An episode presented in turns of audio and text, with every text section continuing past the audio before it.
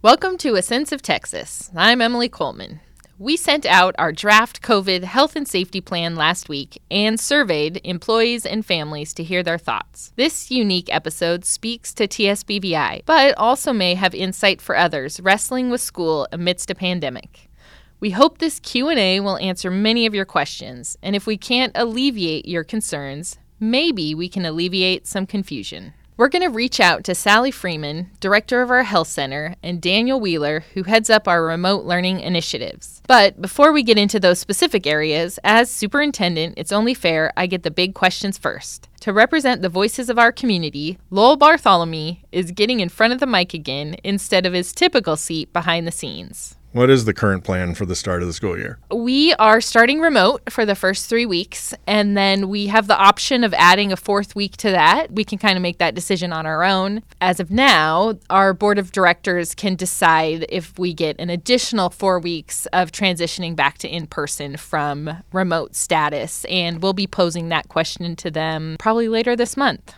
And if things change, how and when can that happen? We take guidance from the state of Texas, obviously, the governor, the Texas Education Agency, and we work within options and choices that are sort of afforded to us. So as of right now, it's it's kind of only that first 8 week period that we have to work with. Of course, that could change, that changes a lot. And so we're gathering data right now just to figure out what are case counts going to look like across the state state, not just in Austin, but in other communities? What do we need in place for people to feel safe, for families to feel safe sending their students? And so there's lots of different factors that we have to look at to decide every step of the way whether we're going to remain remote or offer some level of in person instruction. For the staff that's not providing direct care to students? Are they going to continue working remotely? We have a lot of flexibility with staff that don't have to provide direct care. In the past, our work from home policy has been pretty restricted. We hadn't allowed that very often, but as you can imagine, with coronavirus, everybody's learning how to work from home. And so I think a lot of companies are realizing that, oh, wow, a lot of our workforce can actually be effective offsite. So for those staff, they just have to work directly with their supervisors and decide can I perform my essential job functions from home if I'm worried about coming in? We do know that by reducing the amount of people on campus, you reduce the risk of spread. And so there's something to be said about having essential staff on campus as needed and then being more flexible with those positions that don't have to be here in person. If the worst case scenario happened, if there is a actual suspected case of COVID-19 on campus, is the staff trained and ready for that? As of today, August 7th, when we're recording this, I would say we're not totally ready for that. We have some sort of outlines of what it might look like, but we are looking at later in August doing some what they call tabletop exercises. So we sit around and say, okay, in the exit program, on this day, this student develops a fever, and then do some sort of play out about what that might look like. How many people would be quarantined? Where would they go? How would we reach out to the family? And so that's something that we're we're creating right now. And and when we have those tabletop exercises, that won't just be the management team. We're going to pull in direct care staff and teachers and, and nurses and anybody that might be involved so that then we can say, okay, given what we wrote in our plan, this is kind of what we will do, but I imagine we'll find things that aren't going to work. And so we're going to have to go back and do some editing. And that's why it's a draft safety plan. Residential has done a little bit already, which is great. They've thought about, you know, how many people would be quarantined if this particular student tested positive. And so that's going to be what we'll be working on before we bring kids back on campus. We'll be doing a lot of those kind of activities. Does the school have PPE to provide? Are the supplies good? That's a that's a big concern everywhere. We started ordering PPE in April for this school year because we knew that it would be hard to get our hands on. So we have over 150 forehead thermometers already in stock that we ordered in April, and I think they showed up late June. If we had waited until June, we probably wouldn't have them. We have over 2,000 N95 masks. We have 100 reusable masks that were donated by Austin Lighthouse. And then we have another 600 600 cloth masks, another 600 surgical masks. We currently have 850 face shields on campus. Those are reusable, so we could probably give one to almost anybody that wanted to have one. We have enough disinfectant wipes to get us to December, is what, what I've been told, which is thousands of them. We just picked up a shipment today from TEA of 4,000 disposable adult masks, 1,000 reusable masks, and a few more thermometers. And um, we're also expecting from them later this month like 18,000 gloves and 65 gallons of hand sanitizer. So we definitely are rounding out our PPE supplies. I think we're in really good shape with that, which is great to hear because we know we can't bring people back until we have all of that. We're looking pretty good along those lines. And we'll be providing it to staff, obviously. So we know some people want to use their own masks and have their own preferences, but we'll have options for those that don't. So here in outreach, there's less student contact, but much of outreach is dependent on travel and people being in the building or in person contact. How's the new plan going to affect outreach? Outreach isn't planning to do any statewide travel through at least mid October for consultations and that kind of thing. And then, of course, we'll reassess as they go. They learned last spring how to do consultations via Zoom or online and, and trainings as well. There actually aren't any in person trainings scheduled for outreach for the entire fall at this time. So they're planning to do everything sort of in a more remote environment. And so it's for the safety of outreach to not have them out on the road, but also for our school community as they come back in from being out in other school communities that that may have different safety protocols in place. The SWOMA conference, which is every kind of October, November. That's been changed to a.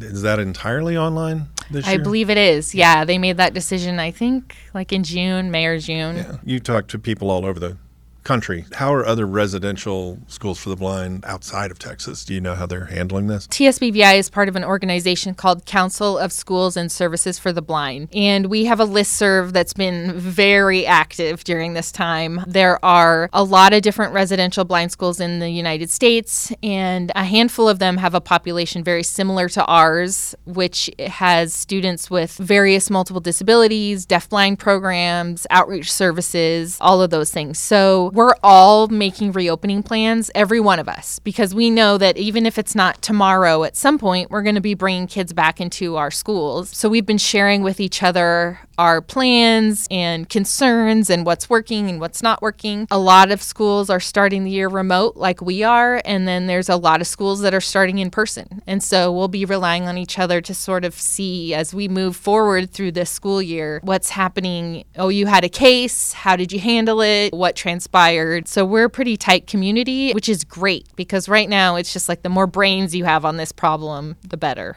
For employees at the school that are in, in some of the high risk categories, categories for the disease, what can they do to obtain a, a, remote work accommodation? As we shared earlier, if you're not providing direct care to students, we obviously have a lot more flexibility because you can perform your essential job duties from home. For those staff that are in a high risk or have a health concern, they definitely need to reach out to HR. There's some paperwork that they've got to, to fill out to request those reasonable accommodations. So, sort of in partnership with their supervisor, they can contact HR and they'll put them in touch with the paperwork that they need to have in place. So the schools bring the students in from all across the state of Texas, which is the size of several states put together. What considerations are you putting into those students coming in from all across the state? That's probably one of the biggest concerns I get from uh, staff is that, you know, we're bringing in kids from other communities and what if say Houston has a higher case count than then Austin. At some point, can we make choices along those lines? I'll say for the first eight weeks of school, the waivers are set up now with the Department of Ed. We can sort of transition in those kids in lower case count areas than other places. At the point in time where we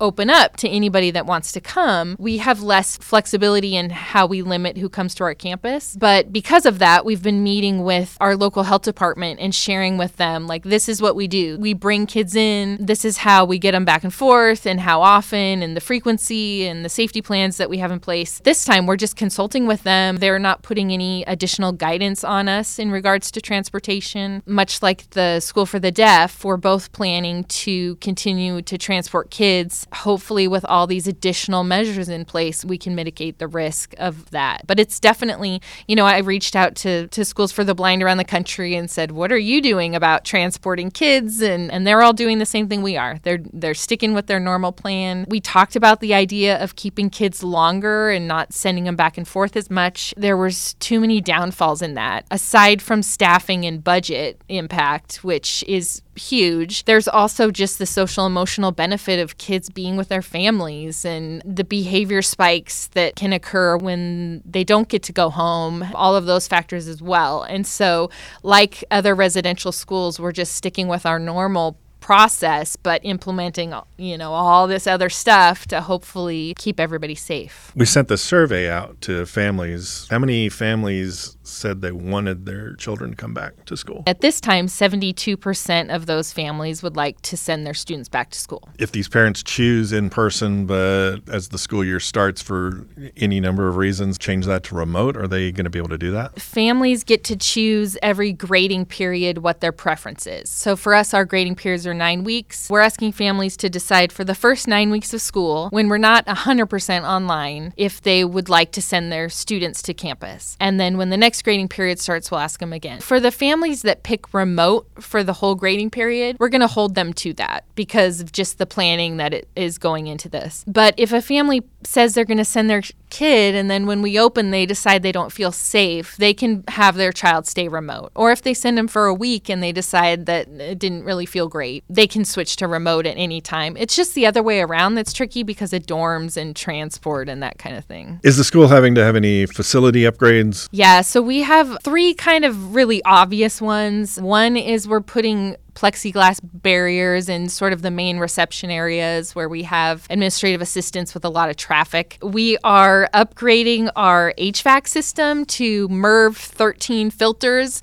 which, if you'd asked me six months ago what a MERV 13 was, I would have no idea. And I still can't tell you what the acronym stands for, but it's for a virus level of protection. And so we're trying to get those in place by October, we're hoping. And then the third thing that we're working on is UV light technology, which just electrostatic sprayers, which is what they were using in movie theaters and airplanes and, and things like that. So we can use them on our buses and maybe classrooms with kids that have more significant challenges and they can't wear masks all the time and things like that. So we're just trying to think of pretty much everything anyone has ever mentioned to me as a possible mitigation, we're putting it in place. so there's going to be a lot of work underway before we bring the kids back onto our campus. So before anything, the COVID crisis is a health crisis. So it seemed apropos to speak to the person who wrote up our entire response plan as the school year begins. So Emily will speak to Sally Freeman, who heads up our health center and is the author of that plan. So, Sally, when you were working on developing our health and safety plan, what specific guidance documents did you reference and what health authorities have you kept in touch with? We follow recommendations from our governing authorities, and that would include Texas Education Agency as well as our health authorities, such as the Centers for Disease Control and Austin Public Health. So, I think one important thing to note is that it was kind of difficult create this plan because everything was in a constant change there. And even within these three agencies, sometimes there was variation in their recommendations. Even, for example, what is a fever? Everybody had a different definition of that. There were no number of other entities that we used when developing our plan. We know that we have a very unique population at our school, so we reached out to other blind schools to see what they were doing. We also reviewed and discussed what some of our Texas colleagues were doing, and specifically that included Austin ISD, Hays Consolidated, Round Rock, Pflugerville, Plano, and even Burnet. And then, of course, we're always in close collaboration with our colleagues over the Texas School for the Deaf, just to ensure that we're in similar alignment there. This past week, I have spent over three hours in meetings with Austin Public Health, and they are very much aware of the unique needs of our population and the challenges that we have with serving our students. I get a lot of questions about whether or not we'll be providing COVID testing to our staff and students. So at this time, there are no plans to provide COVID testing to either staff or students. Instead, what we're going to do is recommend that they go and see their primary health care provider and get medical guidance from that person. We know that our staff and our students each have unique medical needs, and their provider is going to know the best way to address those. The other part of this is you have to take in consideration the cost, the availability, the reliability of the test. And at this point in time, it's just not a feasible solution. Do you know of any schools that are requiring testing or doing testing? I have not heard of any schools at all. I'm not familiar with anybody who's requiring it. If you do start to test, let's say we get tested Friday, you know, do you test once a week every day. And so you can see how that just could be all the time and kind of where do you draw the line? It's cost prohibitive and not necessarily reliable. What additional safety precautions will be made for staff working with students that require increased personal contact and can't social distance? We've really worked hard to increase the amount of personal protective equipment that we have on hand at our school there. We have worked on a little chart that we'll be sharing with folks to kind of sh- make recommendations as far as what type of um, personal protective equipment they need to wear depending on where they're working. We know that in many of our situations, they need to be in close contact with our students. Hand hygiene before and after that contact is going to be very important. Will we be training staff on safety protocols specific to COVID? Yes, we are currently working on a COVID 19 bridge module. We will be launching that soon. We want to ensure ensure that we're presenting the most current, up to date information. Everything is changing, and so we want to make sure it's current. But At this point in time, everybody is busy preparing for the start of the school year. They're completing their other bridge modules. We're hoping to delay this a little bit until right before the students return that way, the information will be fresh in everybody's mind and they'll be prepared to implement it. Since we sent out the draft only a few days ago, the close contact definitions and symptoms for COVID have already been updated again. Both the symptoms and the close contact, those are ones that seem to kind of evolve and change almost daily. As new information becomes available, they're adding new symptoms. The definition of close contact changes. The parties, when they were together, were they wearing a mask? And if they were wearing a mask, what type of mask were they wearing? What length of time were they together? How close was that proximity? Of course, Austin Public Health is our health authority. The Health Center will be working closely with them. We'll be reporting on cases that are symptomatic or confirmed. We'll be getting their guidance as far as close contact and what next steps we might need to take. How will we be having staff self screen before coming into work? For the time being, we're going to keep using the screening tool that our Human Resources Director, Cheryl Williams, sent out. You need to go ahead and check your temperature, make sure you don't have a fever. And if that's the case, then you're fine to come to campus. With that said, Cheryl and I have had a number of conversations with some vendors that are approved by the Texas Education Agency to see if perhaps we could implement an app that staff would be able to use on the phone. And so, what this means is they would be able to pull up the app on their phone, do their screening, and they would have like a green badge that says you're good to go. And it would trigger a message to Cheryl to let her know that hey, all of our staff completed their screening before they started their work day. So, more to come on that one. Yeah, I know we'd all like an easy to use app. So, we're all pushing for that one. Yes. How are we limiting the amount of people in contact with each other throughout the day? As we are thinking about our plans for this part of the school year, um, we are really working to keep small groups of students together and can keep it consistent there and not have a lot of variability there. The other thing that we hope to implement is outdoor activity. This will kind of help spread people out, give them a little bit of space. And I know it's really hot right now, but hopefully it'll start to cool down very soon. All meetings should take place virtually, so that could be via a Zoom or a Google platform. Emily, this is just going to take cooperation and participation from all of us. We're just going to have to really be mindful of this. And like even when we go in that break room and we see our favorite colleagues we got to be mindful of the number of people in there and just really be aware. Our facilities department is doing some things to put some prompts around campus that are going to help us to remember this too. And that might even be things such as a rough textured you know marker or footprint on the floor that could be a prompt to a visually impaired student so, um, a matter of us all working together. I would just say that when we were developing the plan, what was forefront in our minds was the health and the safety of our students and staff. We value each and every one of them, and everything that went into the plan was done based on that. Just know that this plan is going to continue to grow and evolve and change as information becomes available, and you know we'll update it. Thanks for being willing to do this. Absolutely, absolutely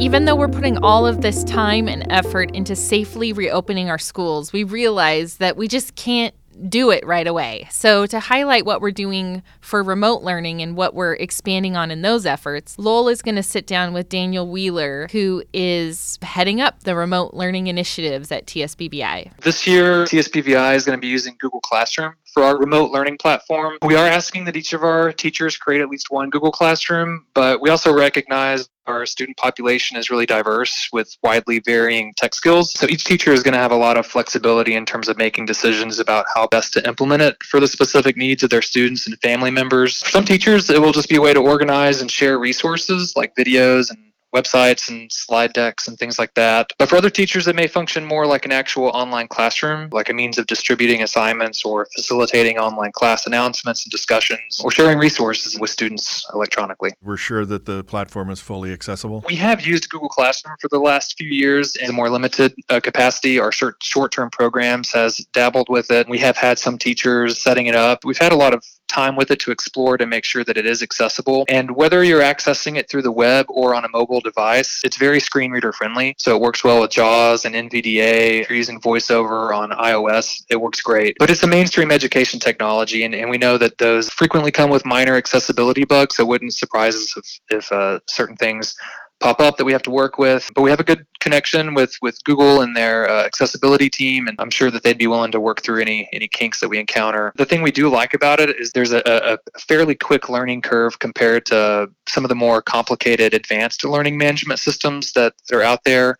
Uh, so it's, it's pretty quick for a teacher to, to create a classroom and get some students enrolled or some parents uh, connected and, and then begin sharing resources. So we're excited about it. Are the teachers being given any additional training for conducting virtual school? That's one of my big tasks is, is finding ways to, to support our staff and, and help build up their technology skills. And even this summer, I wanted to make sure we didn't let last spring pass without reflecting and learning from that experience, you're thrown into this situation where you have to learn all kinds of new technologies in a really quick manner. It's not my preferred method of, uh, of learning new tech skills, but, but it was really fascinating to to see how quickly we all became experts at using Zoom or we adopted some of these collaborative tools like Google Drive, for example. I interviewed seven of our teachers to learn what their experience was like teaching remotely last spring. And again, it was like crisis education is what they kept talking about, you know, without having the time to, to plan for it up front. We collected that feedback from the staff and we, we learned what worked and what didn't work. And we compiled the resources from those teachers that, that worked well for them and then distributed that through a, uh, a campus newsletter that went to all of our staff. We really want our staff to learn from each other. I'm definitely not the expert or the one who knows all the answers to all the questions when it comes to technology. I think all of us are, are tech teachers and, and learning technology. And I like to create opportunities for for collaboration and for us to learn from each other and share from each other. So in that spirit, during our professional development week, we're having a full day dedicated to technology training and preparation for remote learning. We also have time on that day for our staff to team up in small groups and continue brainstorming and reflecting and and coming up with, with ideas together. There's not a real clear roadmap for us right now when it comes to pivoting and turning our school into basically an online school in just a, a matter of a few months. You know, it's it's uncharted territory. And so we want to just maintain a spirit of flexibility and being agile and adapt our approaches, learning from our mistakes and being responsive to the needs of our students and their families. This is an incredibly stressful time, very difficult time. Ultimately, we're here to serve our students and the parents and, and family members and make things work for them, even though it's at a distance. So, speaking of which, we've got families all over the state from all sorts of different places and backgrounds and capabilities. What are we doing to help the families be better equipped? We've been uh, sending out surveys to, and, and placing phone calls to gauge their concerns and see what their needs are. Do they need Wi Fi connectivity? If so, we're prepared to, to support them with hotspots if they need it. Even over the summer, we constantly uh, in, in, a mode of shipping and receiving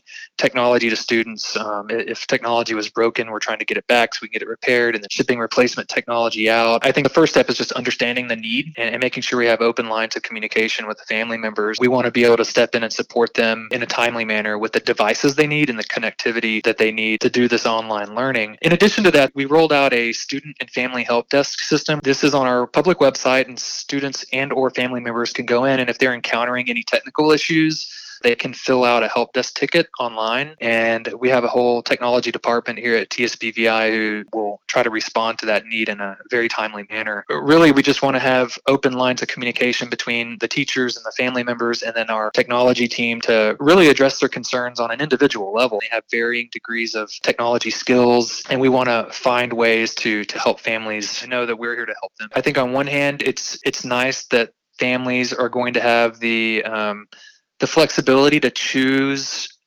what they feel is in the best interest uh, of their needs in terms of you know in-person instruction or remote instruction. I, I do think that's that's nice that we're giving that option to families. From the teaching side of things, though, it definitely adds an element of complexity. I don't know of too many too many institutions or schools that have been able to do this. One of the things that we've done this year is we've completely reconfigured our bell schedule. So in the past we had eight periods a day. This next school year we're we're moving to a block schedule. So we have four periods a day plus a time of enrichment. Each of those blocks will be a little bit longer than the school periods last year. It'll give teachers flexibility to connect with both their remote students and the students that may be there in person. One model we're looking at is teachers may connect with the remote students for like the first 20 minutes of class, for example, through Zoom. And maybe the TA works with the in person students to get them started. And then there may be a switch. The classroom teacher will, will switch over and work with the in person students for a little bit. And then the remote students can maybe continue on to, with their independent activities, or maybe the TA comes over and works with the students through Zoom. We do want to give our teachers some flexibility, though, to be creative and to, to work with their students and families and, and craft some unique solutions solutions for how they engage remotely. It's probably going to look a little different from teacher to teacher depending on the nature of the class and their students and what their abilities are and what their families, you know, schedule is like. And again, our goal is to just be responsive and, and hopefully we can we can iron things out and, and start to find some really good models and solutions that we can share with the rest of the staff. We know that certain types of learning just works better, especially for our student population. It works better in person. But when that's not an option or we have limited uh, options, how, how do you make the best of that situation. In, in interviewing the teachers over the summer, I was personally just impressed with breakthrough moments that they had with their students and family members and they talked about how some of this new technology it gave them new levels of insight into the home environments of their students. And it gave them the ability to coach the, the students in terms of transferring skills that they've been working on in the classroom transferring those skills into that home environment. That was really empowering and powerful and and unexpected. I hope that we can continue to, to learn the technologies that allow us to make those connections and empower our students to be more independent and to transfer their skills into their home environments. And I hope that w- when all this is over with, I hope we don't lose those new skills and new technologies that we gained during this time. We're having to be problem solvers, we're having to be creative, we're having to use new tools for collaboration and communication. And our, our parents are gaining new skills that they didn't have before. Our staff are gaining new skills that they didn't have before. We don't focus on the, the negative of the situation and we're not overwhelmed by the challenge of it. We focus on this as more of an opportunity. Like this is an opportunity to continue growing and continue learning. When this is all done, we're going to have stronger relationships with each other, with our families, a new set of tools that will help us be even better at our ultimate goal of educating our students and supporting them all across the state. We've been doing our best to, to lay plans for this very uncertain school year ahead. And I do hope that we all have lots of grace and patience and empathy with each other during this time. Things are changing daily. That's just the, it's the nature of a pandemic, and so we we just have to be flexible and adaptable and being understanding of each other and and the, the stresses that we're all dealing with just a lot of uncertainty and a lot of anxiety and i hope that we can come together and support each other and be positive and encouraging. The only way to get through something like this is to do it together with a strong team and a strong community. We've got some really talented, thoughtful, caring, compassionate people here. All we want is the best for our students, and, and uh, they're going to go above and beyond to make that happen. I think I think we can get through this. As an educational leader of a public school, my primary goal is to meet the educational needs of our students. And we need them to be able to access our campus to make that happen. We know that there's been a regression of learning across all populations and demographics, but obviously that's really prevalent in special education, and that is not lost on me. But for now, we know that we can't just bring kids back until it's safe. And so safety has to come first.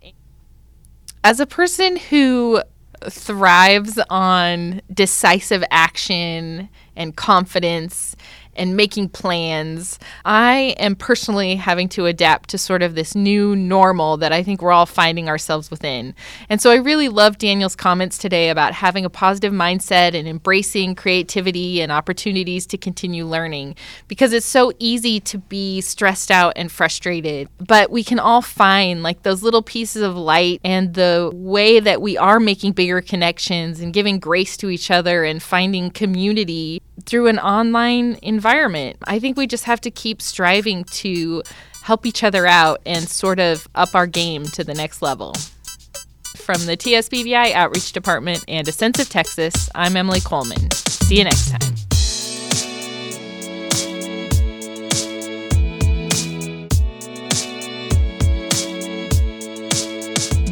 This has been a presentation of the Texas School for the Blind and Visually Impaired Outreach Department. If you have any questions or suggestions for topics to cover in future episodes, please contact us at podcast at tsbvi.edu.